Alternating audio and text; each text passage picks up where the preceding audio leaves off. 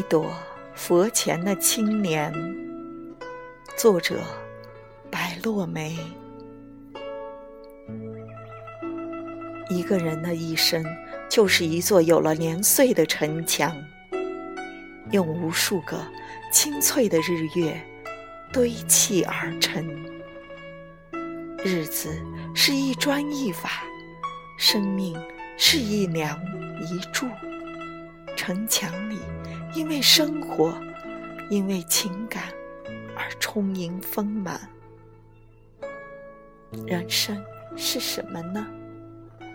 是在三月的早春，看一群燕子与古老的庭院、闲泥、筑草；是在清凉的夏季，看满池的荷莲寂寞的在水中生长。是在风起的深秋，看一枚落叶安静的赶赴美丽的死亡；是在落雪的冬夜，看一尾白狐寻迹在荒寒的山林。无论时光走得有多远，来时的路、去时的路，还是一如既往。不会因为朝代的迁徙而变更，在漫长的岁月长河里，许多生命都微小如沙粒。我们可以记住的，真的不多。王谢堂前燕犹在，帝王将相已作古。沧桑世事，谁主沉浮？俯瞰烟火人间，万物棕雄，自然规律，在属于自己的界限里安稳的成长。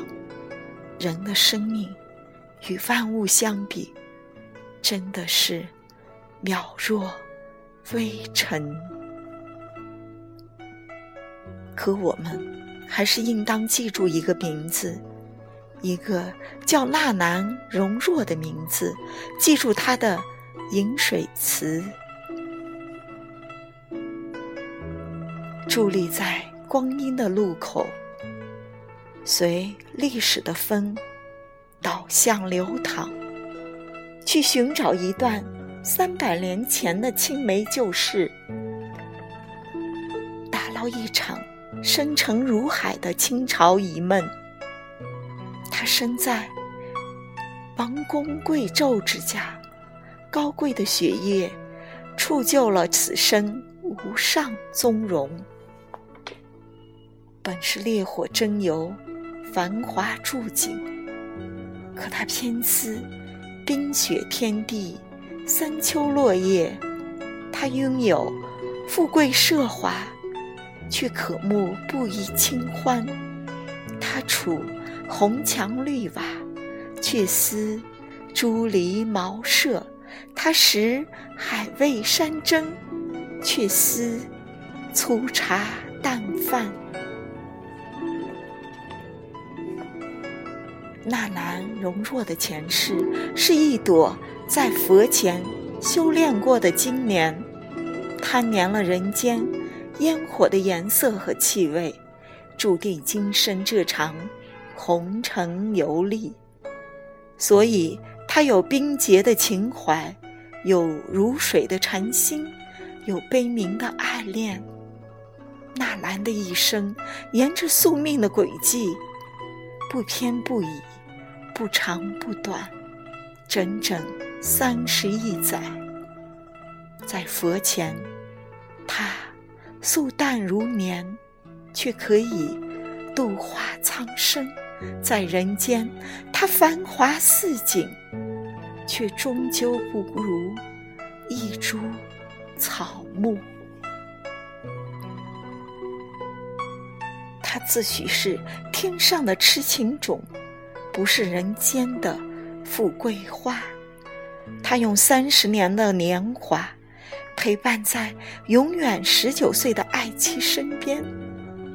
草木黄尘下，他们拥有一间用感情堆砌的幸福小厨，不是很宽敞，却很舒适；不是很明亮，却很清幽；不是很华丽，却很安逸。不需要多少装饰，只需一壶佳酿和一卷饮水词。因为那位风流才子，纵是归入尘土，也不忘此酒敬红颜。城市的乱，可以透过黄土的凉，传递给他们一缕清风，一米阳光，一剪月色，还有整个秋天的红叶，足够捂热他们的寒冷。重新点燃曾经那段薄浅的缘分，他深情若许，又终究归附了梦里江南的另一位绝代佳人。岁月无边，人生有涯，让我们在有限的生命里，拥有自己可以拥有的。珍惜自己能够珍惜的，不要让似水年华匆匆擦肩，不要辜负这仅有的一次人生。那南的饮水词，还被万千世人搁在枕边，伴随月亮一起凝诵。那南喜欢的凉荷，还长在绿水亭畔。那满池的莲花，应该有三百岁了。三百年，一生一死，一起一灭。看过凡尘荣辱，知晓世情风霜，就让我们静静的听他讲述。曾经有一个叫纳兰的才子，一段。若知如初见的开始，还有秋风悲花扇的结局。清秋时节，披一件黄昏的衣裳，游江南园林，见池中莲荷落尽最后花朵。星月孤舟，残荷骨梗，有如一段老去的爱情。去的故事，想起你一山之句：“留得残荷听雨声。”此间诗用，让薄凉的心，迟来的梦，亦有了一种无言的美丽。繁华关在门外，独我品尝这一剪。清净时光，念及那南词，临江仙，寒柳，低眉提笔，和韵已却。临江仙，秋荷，聊以为寄。